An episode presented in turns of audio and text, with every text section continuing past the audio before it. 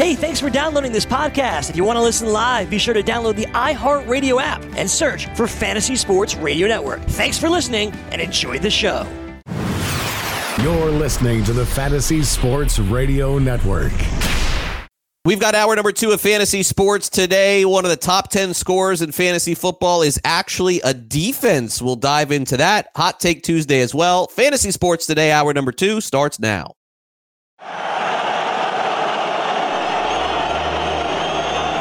Fantasy Sports today. Toward the end zone. It is caught. Seattle's going to the Super Bowl. Fires up the middle. Pass is caught by Owens. Owens made the catch. Oh, pass is caught. Diggs. Sideline. Touchdown. Unbelievable. Toss to White. He's in! Patriots win the Super Bowl! And welcome back, Fantasy Sports Today, hour number 2 of our show. Sean Guastamacchia once again at the controls, producing Craig Mish, along with Joe Pisapia. You can follow Joe on Twitter at Joe Pisapia17. You can follow me on Twitter at Craig Mish.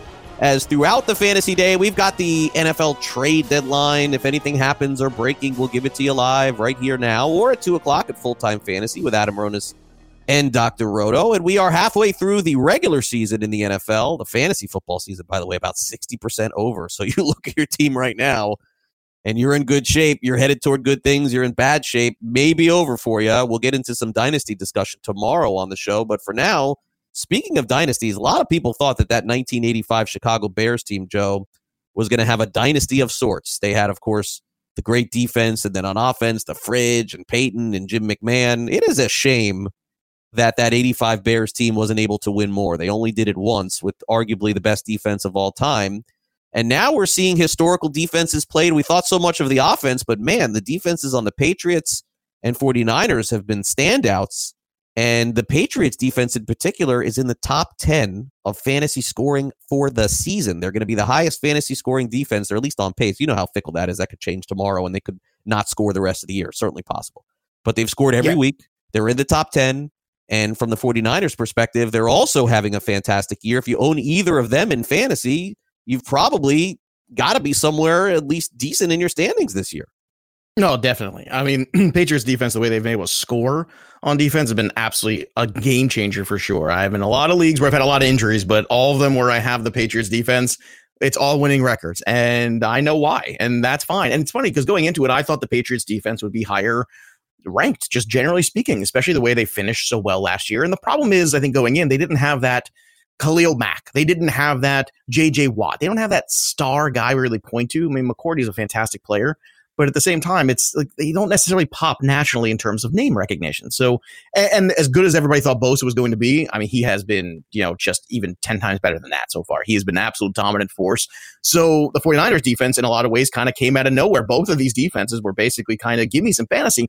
But at the same time, I started to think, well, everyone's bashing them because all I keep saying is, well, they haven't played anybody yet. They haven't played anybody yet. And I was like, well, the 85 Bears in my mind, my childhood, I never saw a defense like that. I remember the Giants were very good. They, you know, Lawrence Taylor and Carl Banks and those guys. And we've seen the Ravens we pointed out earlier in the show.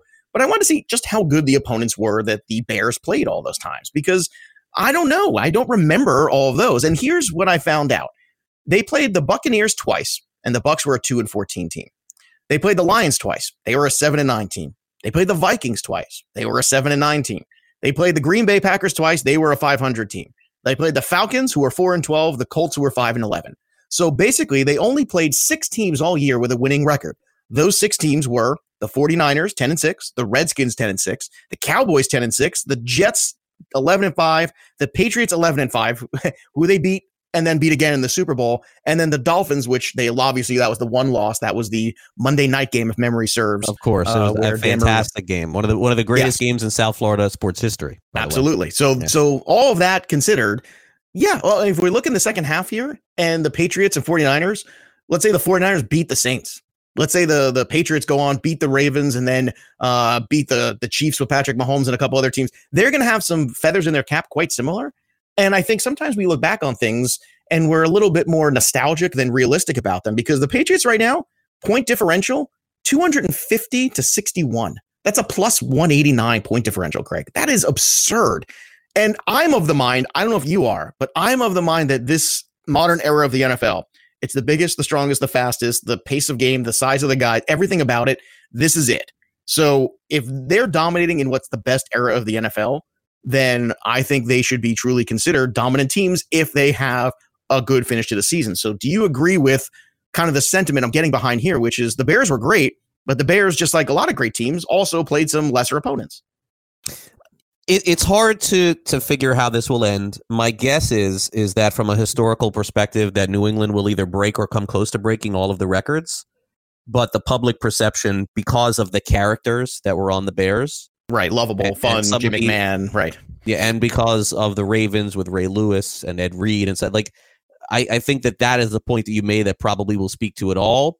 This Patriots defense will end up being like more of the 72 Dolphins defense, which was the no-name defense, where none of the guys got in the Hall of Fame. Yeah, which was great. But from a popularity standpoint, I don't think that they will come close to the others. But I do think from a statistical standpoint, it will be impossible to ignore. But yeah, I mean, all the points you made are very fair with it. From a fantasy perspective, they're going to go down as the number one defense of all time. To me, scoring defensive touchdowns is as much lucky as good. I got to just say it is. You have to be in the right situation at the right time. I don't think that there's a skill of scoring defensive touchdowns. I don't think that they practice scoring defensive touchdowns.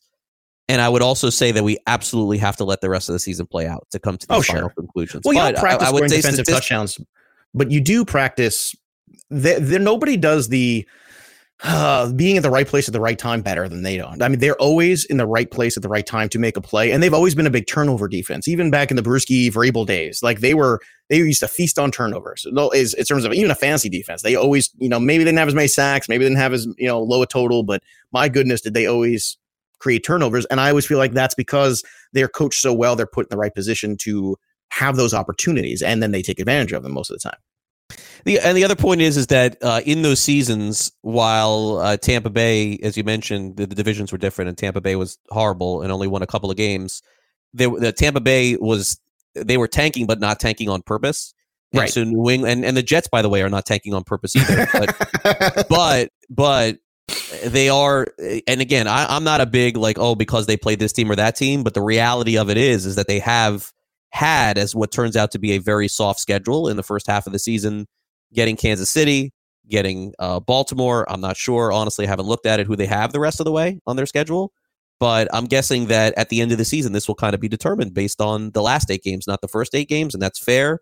San Francisco, to me, is in that same category. They just haven't scored as many defensive touchdowns, but they are shutting down and turning the ball over and stopping every single team. There's a chance at the end of the year these two teams are in the Super Bowl because of these defenses. Well, they have a lot of good teams left. They got the Ravens, Cowboys, Texans, Chiefs, and then they close out Bengals, Bills, Dolphins. If they are undefeated come week 15 for that run against Bengals and then Bills at home, Dolphins at home, they ain't losing a football game. Probably so. These basically this undefeated potential season, 1, 2, 3, 4, 5. If they win out these next 5 games, I think that's over. Could be. San Francisco's got some tougher ones, but they've got an easy one too when you look all around. Everyone does, because this is a year in the NFL where you're either great or you suck. There's no parity anymore. The NFL has so much parity, really? It used to. Not for what? Oh, it's absolutely for 20 years. For 20 years. And that's what made it fun and difficult from a wagering perspective. But that's the problem this year, is that this year has been awful because of everything that you alluded to and all these 49ers only have a couple teams. Seahawks they play twice, Saints and Rams, that's it, and the Packers. So they've got some decent games. Yeah, they've got some tougher road than the Patriots do, for sure.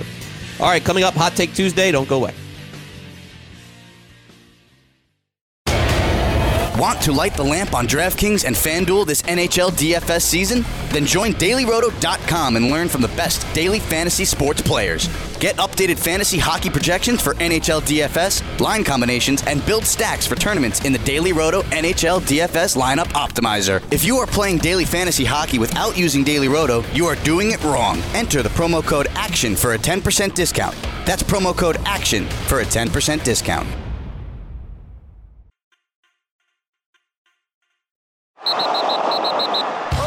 Fantasy Sports Today. And I like football. And I'm going to keep doing them both because they make me feel good.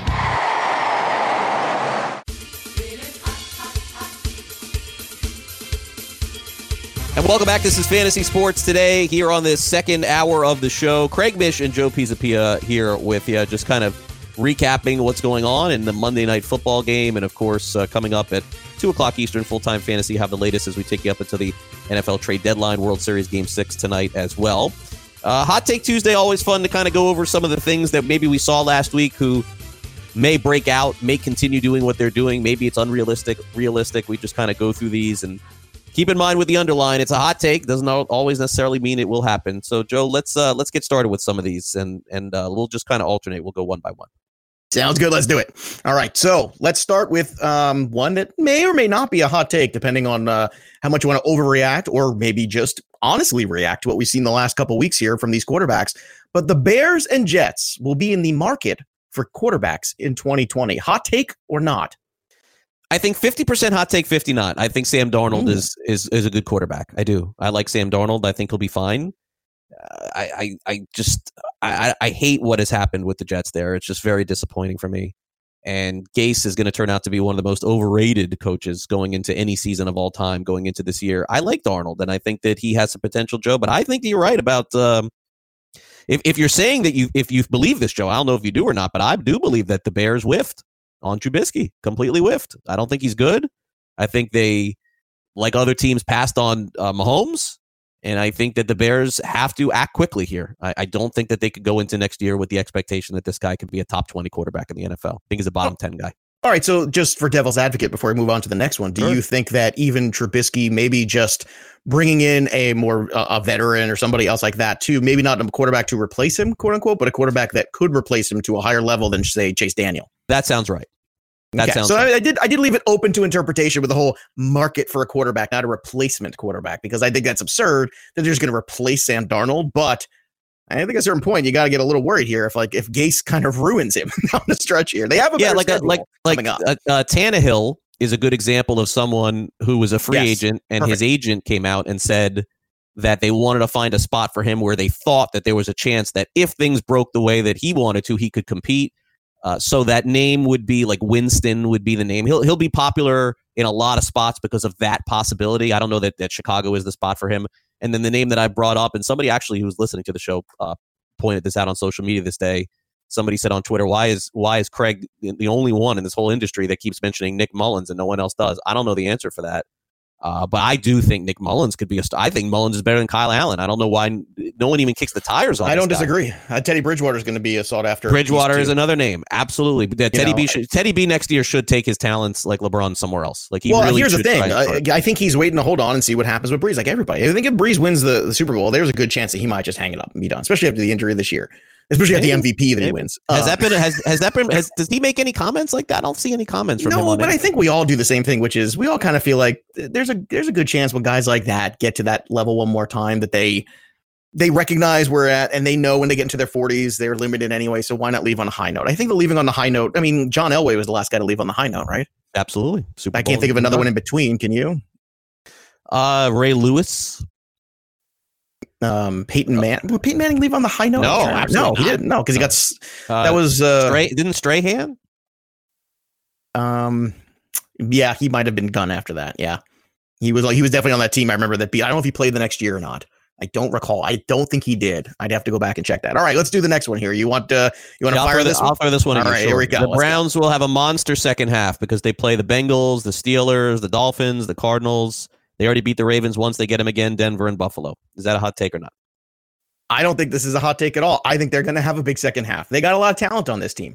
They've had a tough schedule. They played the 49ers. They played the Patriots. They played against themselves a lot of times.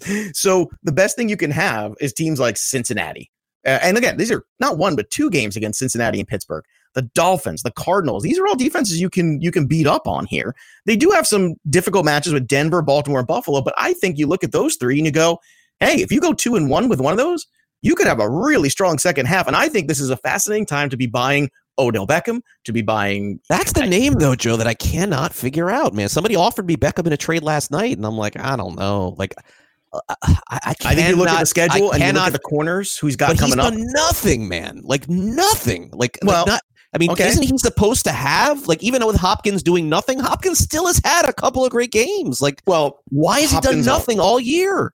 because Baker Mayfield continues to turn the ball over and not give him opportunities to do that. But why is that going to change all of a sudden? Well, I think when you have the pass rush of the 49ers or you have the blitz packages that the teams like the Patriots give you, it becomes a very difficult day at the office. And I don't see the Cincinnati Bengals doing that. I don't see Miami doing that. I don't see Arizona doing that. Honestly, I don't see Baltimore doing that. That's the thing. If you reduce that pass rush on that weaker offensive line, you bring in another piece like Kareem Hunt all of a sudden to this offense. I think still with this Kareem. I am, dude. I don't know, man.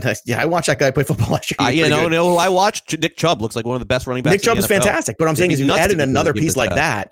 You keep adding these talent. Eventually, defenses have to account and have to attack you differently. And look, I'm not saying everything's been good. I'm not saying it's not a hot take that they can do that. All right, Aaron Rodgers. Wait. Before we go on to that, let me go from hot take to realistic take. From a curiosity point of view, and don't do a hot take on this one. Just be realistic. I'm always real. I'm 100% real. If I set Odell Beckham's touchdowns for the rest of the season over under 4.5, what would you say? 4.5 the rest of the season, and there's 8 games left. I'm gonna go over. Okay. And I'm being honest. Is it an easy over? No. How many does he have this year? Does he have any? 2 games against the Bengals, a game against the Dolphins. Like I said, you can have one of those Odell games where he can have 2 in a game. We know that. He could. Sure. He could. I would be buying Odell Beckham. Maybe we'll do that more tomorrow. He's in that buy low right now. I think a lot of Browns are going to be in that segment. Maybe I should trade for him then. Well, it's a good opportunity. Okay. Aaron Rodgers, we spent enough time on him with the MVP. All right. So is Frank Reich head coach of the year, Craig, right now? Or is it Shanahan just because of the record, or Belichick just because of the record? About him. Nah, Belichick. No. Belichick. No. What does that guy do? He's a terrible coach. But it's giving. They're not giving him the coach. He's the one coaching the defense. Move on. All right. So it's the Rams or the Colts. It has to be like an expectation thing. Boy, the Rams. Yeah, it's gonna have to be Shanahan. Yeah, it's gonna have to be. And Reich really has done a fantastic job. But yeah, it'll be. You Shanahan know what? You know this was a loaded question because you know and I know in terms of coaching, Frank Reich has done a great job coaching because he's working at he's working on every level of a deficit here with losing the franchise quarterback to having to deal with that and manage that amongst these personalities. That's fantastic job. Fantastic job. I would also say that the second half will determine this, and he won't win coach of the year, and I don't think he will, and I think they're going the other way. I've told you this a million times. But Patricia has to be, if they continue on this run. They make the playoffs, he's in the conversation. Yeah, top 3 tie. I mean, that'll be a smack in my face at the end of the year if it happens. I don't think it will, but I have to acknowledge that if the Lions continue on this road and they keep winning, that he has to be in that conversation for because there were very little expectations going into the year. All right, Todd Gurley, maybe one of our last few conversations. Well, we keep bringing him up, I guess, but... your hot take here that you want to touch on, Todd Gurley's contract will ruin the Rams window. That's an interesting one. Is that a hot take? I don't think it's a hot take. I think this is true. I think when they look back at this contract, because I looked at the cap hits they would take if they cut him, and they're just impossible. Oh, he's coming back next year. It's $17 million against the cap. No, he'll be back. That ain't happening, right? So, but the question is, would a guy like this retire? Would he retire? That would save their bleep, if they did that. It would save their bacon. I'll tell you what, if he doesn't, the other thing you've got coming up is where's your, extensions for Cooper Kupp? Where's your extensions for the lineman you like? Where's the what's Aaron Donald money going to be like in a year? That all of those things start to really compress very quickly, and then you take away the draft picks that you just traded for Jalen Ramsey. And I don't know, man. I think this contract might, if they don't make the playoffs or a really good run here for some reason. Man, you're going to look back and say it's the Gurley contract's going to really put them in that spot. Their window is now. The only thing that can save them from this is him retiring for sure. And I don't think so. I think he'll play next year, but they're just going to have to either develop this kid Henderson or have a very strong alternative because I do believe that it is over for him. Unfortunately, very, very sad. One of the worst football demises that I've seen in the NFL in a long time. The guy goes from that to for the league. The best player and the number one overall player in fantasy for 2 or 3 years, and within 6 weeks of an NFL season just comes to an end. Like, I mean, shocking. Yeah. Shocking. It's like J.J. Watt and J.J. Watt, too, the same year. It's just brutal. It's bad for the league. Yeah, but Watt I could see coming back and being fine. It's like this guy, I just don't see any future. No, you're right. It's worse. You're right. Yeah, and again, from our perspective, the way we follow fantasy, it's just crazy. All right, coming up next, we're going to go through some milestone potentials for the rest of the season. Don't go away.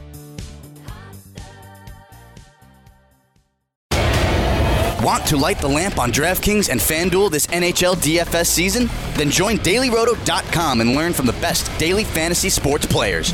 Get updated fantasy hockey projections for NHL DFS, line combinations, and build stacks for tournaments in the DailyRoto NHL DFS lineup optimizer. If you are playing daily fantasy hockey without using DailyRoto, you are doing it wrong. Enter the promo code ACTION for a 10% discount. That's promo code ACTION for a 10% discount. Fantasy Sports Today with Craig Mish and Joe Pisapia.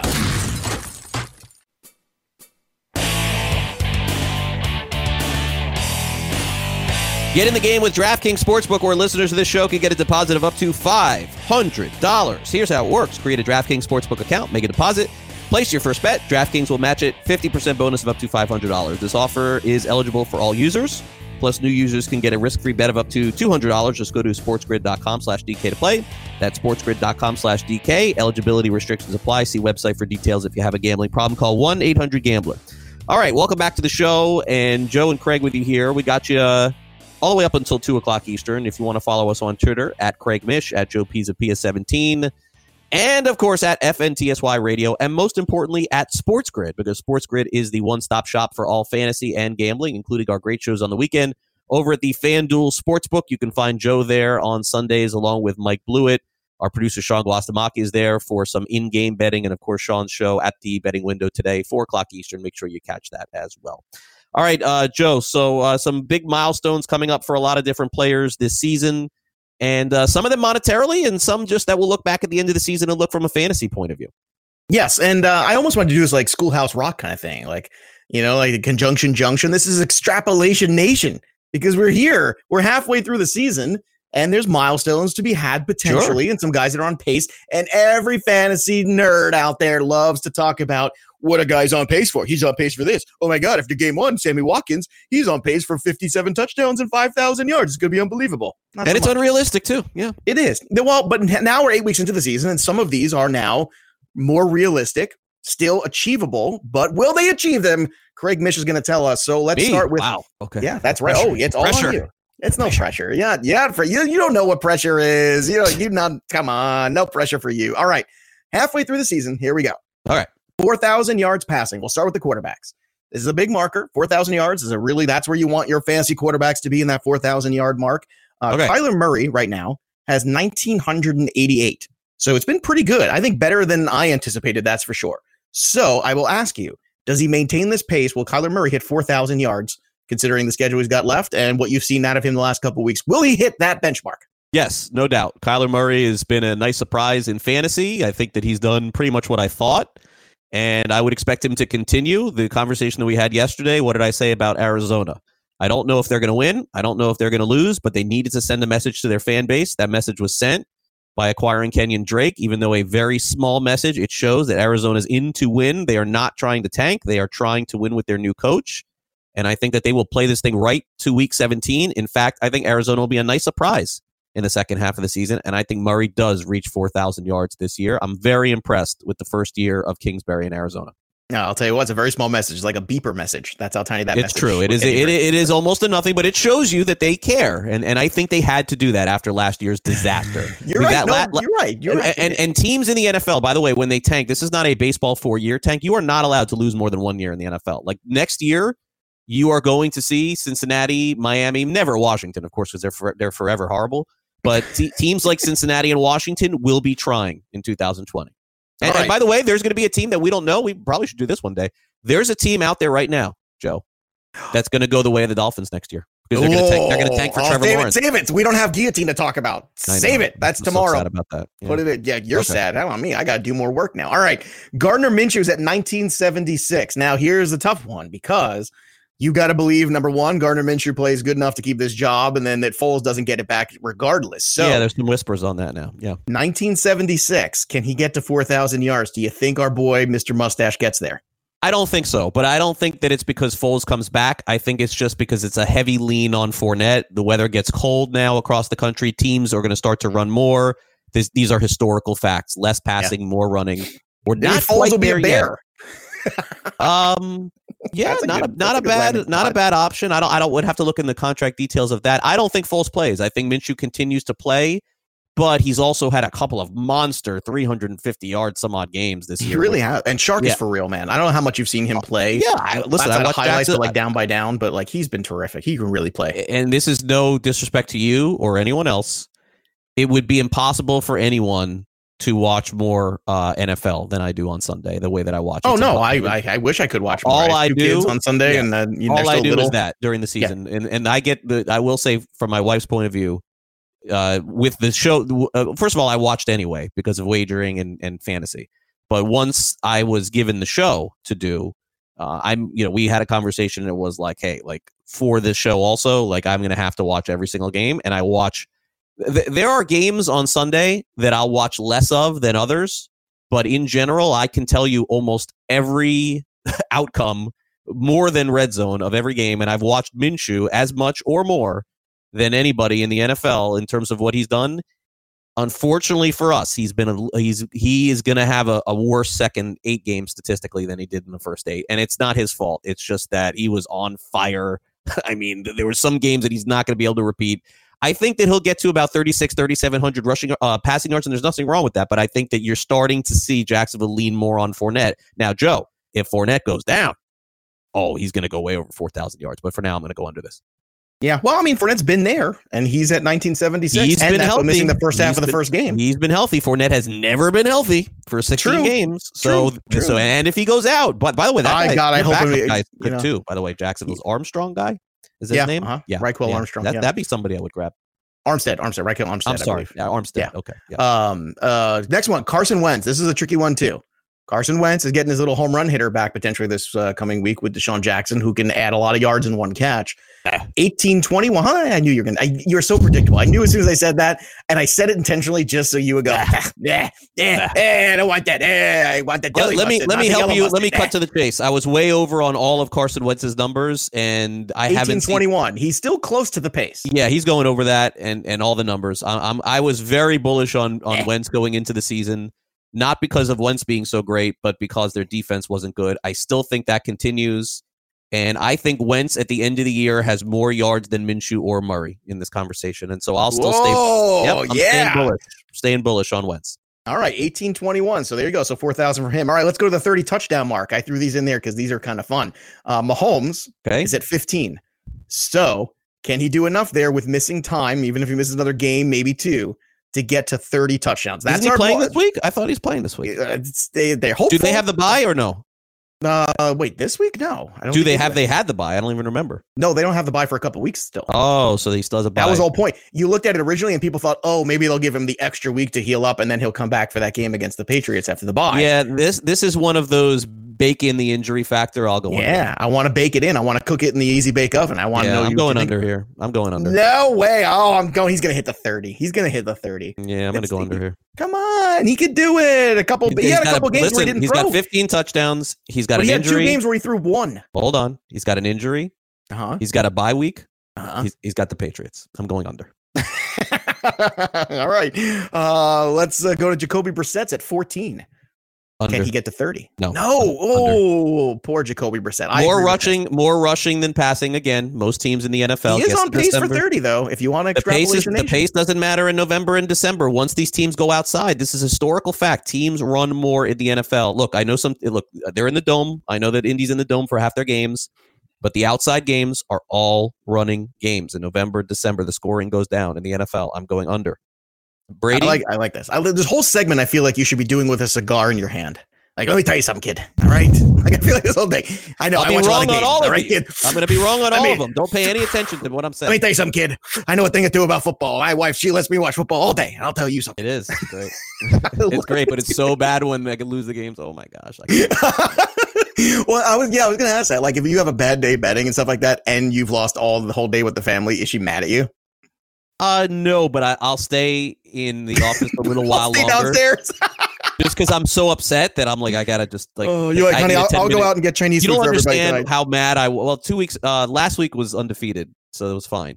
This week was 1 win, 1 loss, 1 tie.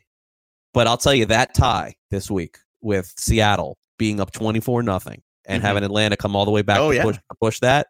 Brutal. Was a miserable tie, and then I sit and go, I really dedicated 3 hours of my time for a tie. Like, wow, like that was that was miserable. So anyway. All right. Let's go to one more. Tom Brady has only 13 touchdowns so far. So he could get to 30. He's on that borderline. He would have to have a good Tom Brady-esque second half. Yeah, is he going to get to 30? I could see him having more touchdowns than both these other guys that we put here, but no, I'm going to go under. All right. So fair enough. So I know we're kind of running low on time here. You want to do a couple of the running backs? Maybe save the rest for tomorrow? Yeah, that sounds good. So here's a high water mark for some rushing totals here. These guys are on pace, theoretically, for 1,600 rushing yards. Dalvin Cook is at 823. Way over. Oh my God, so way over. And rushing leader in the NFL, Dalvin Cook, 2019. Boom, there you go. Leonard Fournette, 791. Now, Cook and Fournette have both had a clear history of injuries, so I think it's funny you're so confident in both of these. But no, I'm not on Fournette. I'm going to go under. You're going to go under on the Fournette? Yeah, I'm going to go under. Yeah. I think Fournette has a history of injury. I think you said it. I think Fournette will miss a game. Do you think now what Marone has done? It's been very smart. Is Marone has used the receivers to run more, and Fournette's carries, they're probably going to go up, but they haven't been 28, 29. They've been 20, 22, 23. He's been very smart with the load there, but I'm still going to go under. All right. So do you think that Matson's been a guy too, that since they brought him in, there's a little bit of a relief for Cook too? Like they had that guy that they're confident in. Because they did the same thing with Murray. No. Yeah. All right. Yeah. Madison's been better than Murray was in Minnesota, but meanwhile, Murray's been better in New Orleans than he was in Minnesota. Yeah. I mean, I'll tell you, man, I can't believe we could sit back here after all this and the top four picks that everybody had different concerns about. Nobody seemed to have any concerns about Kamara, and he's been the biggest bust so far. Outside of the Saquon injury, but he hasn't been a bust. But yes, he's missed a couple weeks for sure. At least Saquon, when he's on the field, is giving you Saquon games. Kamara has not, so that's frustrating. Well, it was Bridgewater was there. So. Yeah, Nick Chubb, 738. That's where he's at. Can he get to 1,600? No, it's too much. But a great year. Yeah. Well, he's also had a bye, so he's had one less game. Oh, okay. Well, maybe. Oh, well, maybe so. Maybe so. This is a borderline one for me. I figured I put it in the borderline because he's had the bye, so technically he's one more real quick before we're done. All right, one more. Christian McCaffrey, 2,000 all-purpose yards right now. He has 734 rushing yards, 343 receiving yards. Will he get 2K total this year? He's already over 1,000. Yes, he will. And this is the kind of thing that I like, these milestone ones, because that's the kind of one where the coach going into a final game will push to get that. So, unfortunately, it won't mean anything for us in fantasy, but as he gets to a Week 17 situation and he's close, they're going to want to give him that Marshall Faulk, LaDainian Tomlinson 2000. So, I could see that happening, yeah. I could see them pushing for that. Unfortunately, it won't mean anything for us, but for reality, it will. For fantasy, it won't. All right, we'll take a quick time out here on the show. Our final segment is next, and some exit velocity. Don't go away. Want to light the lamp on DraftKings and FanDuel this NHL DFS season? Then join DailyRoto.com and learn from the best daily fantasy sports players. Get updated fantasy hockey projections for NHL DFS, line combinations, and build stacks for tournaments in the DailyRoto NHL DFS Lineup Optimizer. If you are playing daily fantasy hockey without using DailyRoto, you are doing it wrong. Enter the promo code ACTION for a 10% discount. That's promo code ACTION for a 10% discount. Fantasy Sports Today with Craig Mish and Joe Pisapia.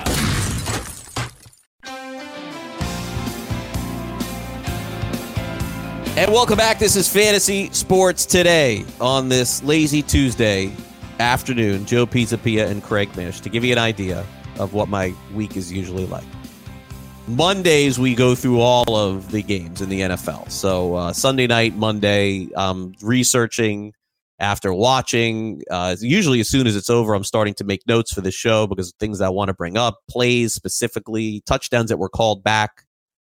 I get to Tuesday, and after we're done with the show, Joe and I, now I had a Little League game yesterday, so that threw things off. But usually as we get to Tuesday, other than speaking to my family and speaking to Joe on the show, I am done. I take Tuesday to just do nothing.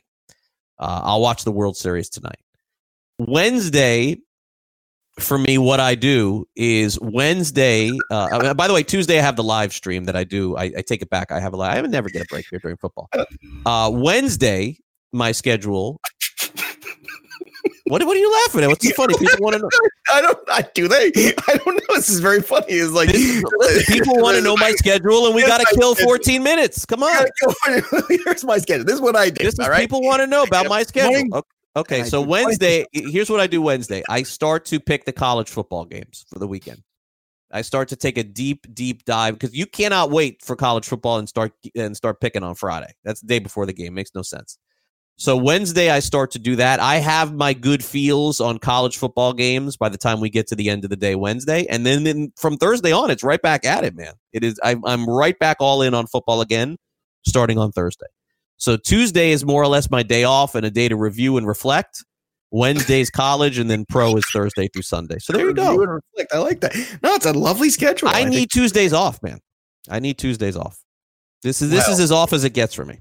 Right here. Well, I like to think that working with me feels like you're just having fun and just doing stuff, but maybe I'm wrong. Maybe this is a lot of work. It is, but you know what?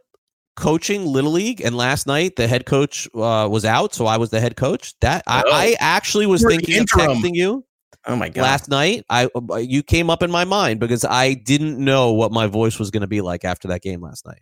It was ball. It was a lot of screaming and yelling, and I was like, should I text Joe and tell him that I may not? But as you can see, the voice is fine. So it turned out. Voice is fine. So wait, what are you screaming at the kids, at the umpire? What are you screaming? Or you're like, I mean, you have 8-year-old kids. Get the ball. It's past you. Yeah, there's a lot of. I mean, it's not yelling. Like you suck. You're not going to get re-signed if you keep that up. It's constructive, though. It's constructive. Like you have young kids who are not paying attention when the ball's being hit to them. You got they. I don't. I think baseball is a tough game for any kid before they get to age 10 to truly grasp. Of course, and you know what? A lot of the kids drop off at them. Even my son may drop off at that point. I don't know. And when the kids are hitting, there's no screaming at all. It's like I don't say a word. Like these kids. Especially on our team, they're pretty good hitters. But on top of that, they all have their way of hitting, and they've been molded by their family or coaches or whoever. I don't get involved in that. But when it comes to the fielding, that's the hard part about it, because when you play against a good hitting team in Little League, if you're not fielding, you're getting crushed. And that's happened to us a couple of games. So yesterday, fortunately, we were okay. Organized sports before the age of 10, I don't buy too much into. Because I feel like if anything, you are basically ruining some of the experience for the kids. Like you want to go out there and play catch every day. You want to go out there and go to the batting cage or hit with them and stuff like that. That's fun. They start to enjoy the game, but you really can't grasp, especially the nuances of baseball. Baseball's a lot of complicated things going on. There is.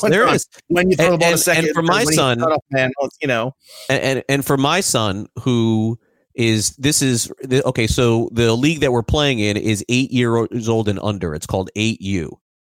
And my son, amongst the whole league probably, but among the 10 kids who are on our team, he's like the second or third youngest. And last year was his first year playing in any kind of organized. So you obviously can imagine there are 10 kids on the team, and several of them are in their last year playing in 8U and are also way more advanced. So for me, this is more of a learning the game more and character building type deal. But again, I'm still trying to help the other kids out on the team. And we've now lost, I believe, 3 games in a row. So you can imagine how this is going on the side of the parents now, Joe. Like they're getting upset and we're losing and we're not winning. Afterwards was tough. You should have seen the press conference over the weekend. I didn't have to hold that one. The head coach had to hold that one. I did step up and say something. Your old kids. This means. Oh no, that doesn't mean that. You have no idea. Well, I do. Oh, I have every idea. Okay, so I worked at Little League. I worked for Little League baseball directly. Okay, I worked at Williamsport. I played ball up there. I know better than anybody the difference of these things. And when it's golden is when the parents are not there. When the parents used to drop off their kids. When I was one of those kids, and then later a coach at Williamsport, I could tell you. It was beautiful. All the kids, they earned their spots. They hustled. They played. They had fun. We had fun. It was great. Everybody rotated every position. So you learned the game of baseball. And we were about teaching everybody the game of baseball. Wins and losses in Little League at 8 years old mean nothing. Now, when you get to the 10, 11, 12, and you're competing in All-Star. Can you please speak to these families? I'll be happy to speak to them. You fly down here to Hollywood, Florida. This is?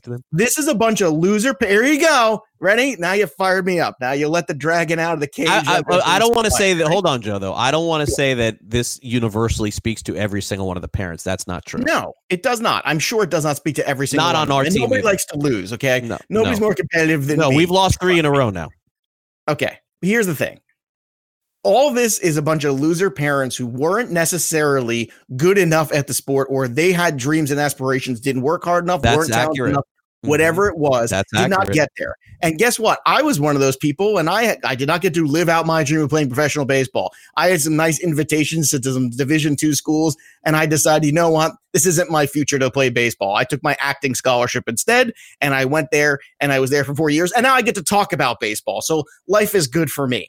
But all this is people trying to somehow live through their children, and it is sad. And the worst part is they genuinely love this game, and they are ruining their kids' enjoyment of the game by these stupid expectations they put on them. Teach them to love the game, and then maybe you'll have a kid to go to the baseball game with or take you when you're an old fart when you're in your 60s and 70s, and then you're like, oh, hey, Sonny, you want to take me to the ball game? No, it's all right, Dad. Not a big fan of baseball because I remember when I was 8 years old, I lost those 3 in a row. Telling you right now, that is generation of kids for baseball. Yeah, and look, when we did, and I'm with the same coach as I was last year because I thought he was very good. I thought, forget it, the coaching part of it, he was good managing. Like I liked his demeanor, the way that he went about it. So he asked me to coach with him this year, and so I did. And again, this year. The parents are more, they want us to practice. Like there's 2 games each week. And then usually what we do, Joe, is not to get too detailed into this, but we ask that all the kids get there an hour before. So 30 minutes of on the field and 30 minutes of taking BP, before we start. And so none of them show up, and they complain that we're not practicing enough. And then that was what this past Saturday's discussion was about, which was, me and the coach said, we are not holding extra practices for your kids when you do not show up for the game. Like, are you insane? Right. If you're not going to show up for pregame warm-ups, they don't show up. So we're not having practice. And it's hard because everyone's got their kids in a million things. I see this in dance. I'm sitting there on Monday night, and you can listen to the other mothers who are out there sitting there on the dance complaining about how miserable their lives are and how they have no time for anything. And I want to turn to them and say, it's your fault. Chances are your kid's not going to be a professional dancer. But that's the other problem, Joe. That is right there is the big thing. Is I feel, Joe, that there are a number of kids in this little league and around. Now, you and I have this perspective. Look, I'm a Major League Baseball reporter and host and whatever. I don't have any delusions that my son's going to be a Major League Baseball player. No. I think all these parents are delusional. I was a professional actor for the better part of 2 decades. I know what talent is when I see it in acting or dancing or whatever it is. I went to conservatory art school. I have no illusions that my kids are going to be professional dancers. I can't. Do you like to dance? Good. Enjoy dancing. No, you can't. Right. I think these parents, a lot of them think their kids are going to be Major League Baseball players. They don't understand that it's never going to happen. Like, and I think that's part of this thing. And you know what? The ones that are the ones who are showing up to practice. I mean, I haven't. I don't know that I've seen a kid in this league that I think even has a chance, and I think I'm a pretty good eye when it maybe 1 or 2 kids. I played with guys who got drafted and were. I know how good I was, and I know how good they were, and they were far better than me. Yeah, and they got drafted, and they still didn't make the. No, of course not. So a couple of games ago, we're getting drilled. And one of the parents comes over to the head coach. I've never seen this. Is the first time I've seen this. And was bitching at him during the game for his kid being a catcher. Why is he playing catcher? And the coach was like, "Excuse me? Like, I'm going to put the kids wherever I want to put them." And then the parent was barking back, like, "Well, then I'm going to pull them. I'm going to pull." Like, it was just insane. Yeah, you know what you say when you're coach? Okay, go for it. Pull them. I dare you, because that's the kind of parent when you call their bluff. Good. You wouldn't think Jimmy's that good? Well, guess what? How good is Jimmy going to be? He's not playing. And you take away that negativity. Anything before 10, and even that is it's 8 years old. Most of the kids are 7 on this team. Right, exactly. I have a 7-year-old, and honestly, my daughter is a 7-year-old. Now, I do know what athletes look like. She's an athlete. She's a freakishly good athlete. Anything you show her, and she listens. That's the other thing too. Like, just because a kid's really athletic doesn't mean they listen to instruction. Where my older daughter, not an athlete. I'm going to put it kindly. Love her to pieces. She's the best. Not an athlete, right? So anything I try to teach her, she also will ignore, which makes it 10 times harder. But the little one, complete athlete. And she's a bit of an animal. She's a bit of she's super competitive and tough and refuses to lose. And here's the thing. I know right now when I send her to basketball in a couple weeks to play basketball, they don't play games. They teach them the game. They're doing just fundamentals, running drills, doing things. And then they play a scrimmage, the second half of basketball, the second hour or whatever it is, the last half hour, the last like 4 weeks, they play scrimmage and they go back and forth and they start to teach them the game. Because what are you teaching them at 7 years old? They're nothing, especially baseball. It's so difficult. Yeah, I was warned going into the year that it was going to be like this, and it really... I'm hoping that as our generation takes over, we're less like this. Because I don't think so. I think it's the opposite because the money... It's worse. Yeah, and a lot of these kids are on travel. And you know what it is, too? That's exactly it, too. And all the parents, I feel like it's a competition among the parents. Like, well, how much is your parent, as your child excelling at this? Or like, I'm posting at Facebook, look, we won the dance championships. Great. You're having a competition for art. Congratulations. That's what art is about. Making great art and creativity is definitely about competing and winning trophies. Way to go. Oh, it drives me nuts. And the reality as we close this out, I know this has been an off-topic discussion, is that for me and anybody who's known me doing shows, whatever, like I'm always at the post as a pro with whatever I do. And if somebody says, hey, we need to practice more at anything in life, I'm always open to suggestion on anything in professionally or personally that I ever do.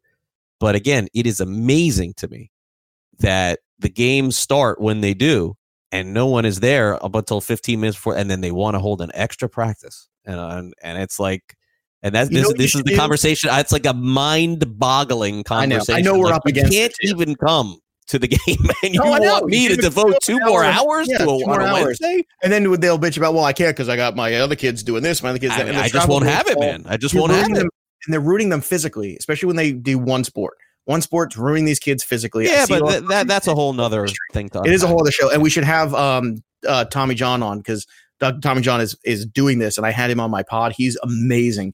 But you know, one more thing to just kind of put a button on this real quick because I know we're up against it. I just want everybody out there to realize, like, if you truly love these sports or love these arts or whatever it is you're having your kid do, make sure you're fostering their love of this, because I'm telling you right now, you're going to burn them out. And then the thing that you love that you want to share with them is going to become a point of contention as they get older. All right. On that note, we're sorry for the last 13 minutes, but we're not. We saved a lot of lives. It is Tuesday. What we'll do is we'll take a quick time out here on Fantasy Sports Today. We'll get back to the fantasy discussion, and we'll close it out with a little baseball here on Exit Velocity. You're listening to Fantasy Sports Today. Craig and Joe with you, and we'll be back to wrap it all up after this.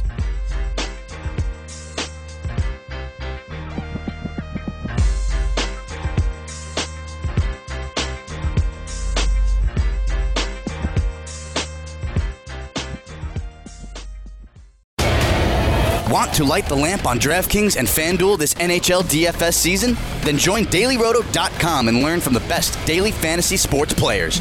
Get updated fantasy hockey projections for NHL DFS, line combinations, and build stacks for tournaments in the DailyRoto NHL DFS lineup optimizer. If you are playing daily fantasy hockey without using DailyRoto, you are doing it wrong. Enter the promo code ACTION for a 10% discount. That's promo code ACTION for a 10% discount. Fantasy Sports Today with Craig Mish and Joe Pisapia.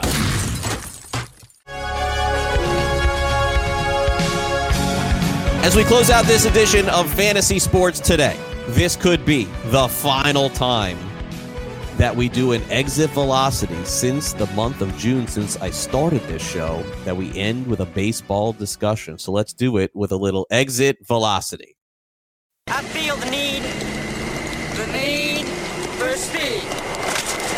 Exit Velocity. Nice velocity.